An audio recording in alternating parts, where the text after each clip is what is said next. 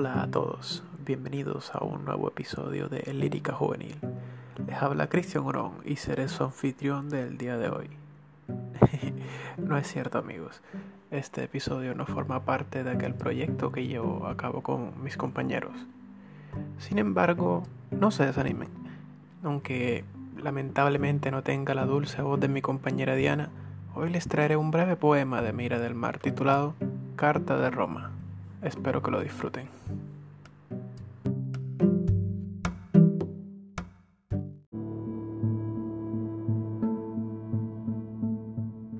Te escribo, amor, desde la primavera.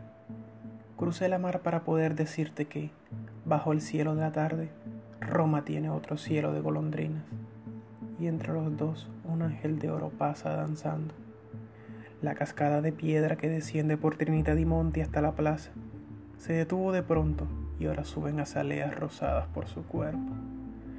Los árboles repiten siete veces la música del viento en las colinas y el húmedo llamado de las fuentes guía mis pasos. Más bella que en el aire, una rota columna y en el césped, caída en el abrazo de una rosa. Cuando fluye la luz, cuando se para el tiempo, Asomada a los puentes, Roma busca su imagen sobre el Tíber, y en vez del nombre suyo, ve que tiembla tu nombre, amor, en el rodante espejo.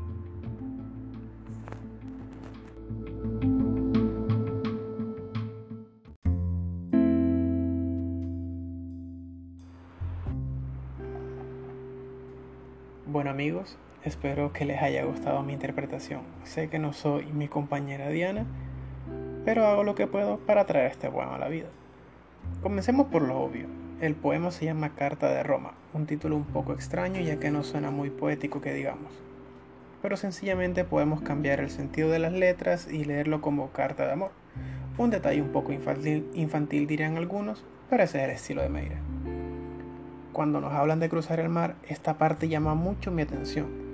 Recordemos que Meira es hija de refugiados libaneses, y esta herencia se ve marcada en muchos de sus poemas.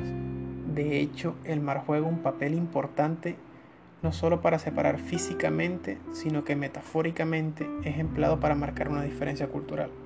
Que esto sea lo primero que nos cuente Meira no es casualidad. Roma tiene otro cielo de golondrinas, y entre los dos un ángel de oro pasa danzando. Este fragmento en mi mente viene a aligerar la carga emocional de lo que ya les comenté antes el cielo lleno de golondrinas revoloteando sobre la ciénaga es un escenario común en la costa caribe colombiana y al parecer también en Italia. Pero esto puede ser una metáfora de cómo encuentra elementos identitarios en el amor. Cómo nunca somos tan distintos de la otra persona. Y entre los dos, un ángel de oro pasa danzando, es una clara alegoría al astro padre, el sol. Los árboles repiten siete veces la música del viento en las colinas. Todos conocemos que la Roma antigua se conformaba por siete colinas, pero que Meira emplee elementos como los árboles y el viento me parece que tiene otro significado. En sus poemas, que hablan del Líbano, los árboles de cedro forman un papel fundamental, son una figura de autoridad y son casi paternal, una figura casi paternal. El viento y el agua marcan la, marcan la brusquedad de la separación pero en este poema cobran sentidos positivos, se podrían decir. Más bella que en el aire, una rota columna llena el césped, caída en el abrazo de una rosa. Esto es una alegoría de una columna, pues que no está erguida, no hay mucho misterio ahí, sino una columna caída envuelta por espinas de una rosa. Algo maravilloso el hecho de encontrar belleza en algo roto, ¿no creen?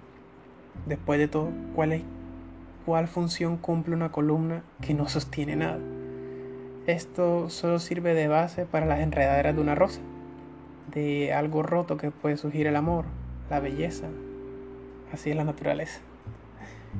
Cuando fluye la luz, cuando se para el tiempo, asomada a los puentes, Roma busca su imagen sobre el Tíber, y en vez del nombre suyo ve que tiembla tu nombre, amor, en el rodante espejo. Siento que este pedazo nos confirma que esta es una carta de amor, sí, pero no dirigida a un amante, no dirigida a una persona, lo que quiero decir. Va dirigida a algo, la tierra, la tierra del Líbano, que es donde proviene el legado de Meira.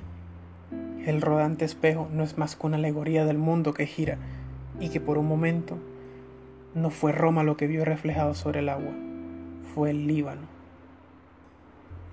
Bueno amigos, espero que les haya gustado esta, este poema de Meira del Mar. Espero verlos junto a mis demás compañeros en Lírica Juvenil. Pueden eh, escuchar el siguiente episodio la semana que viene. Y para nada más, adiós. Les deseo buenas noches.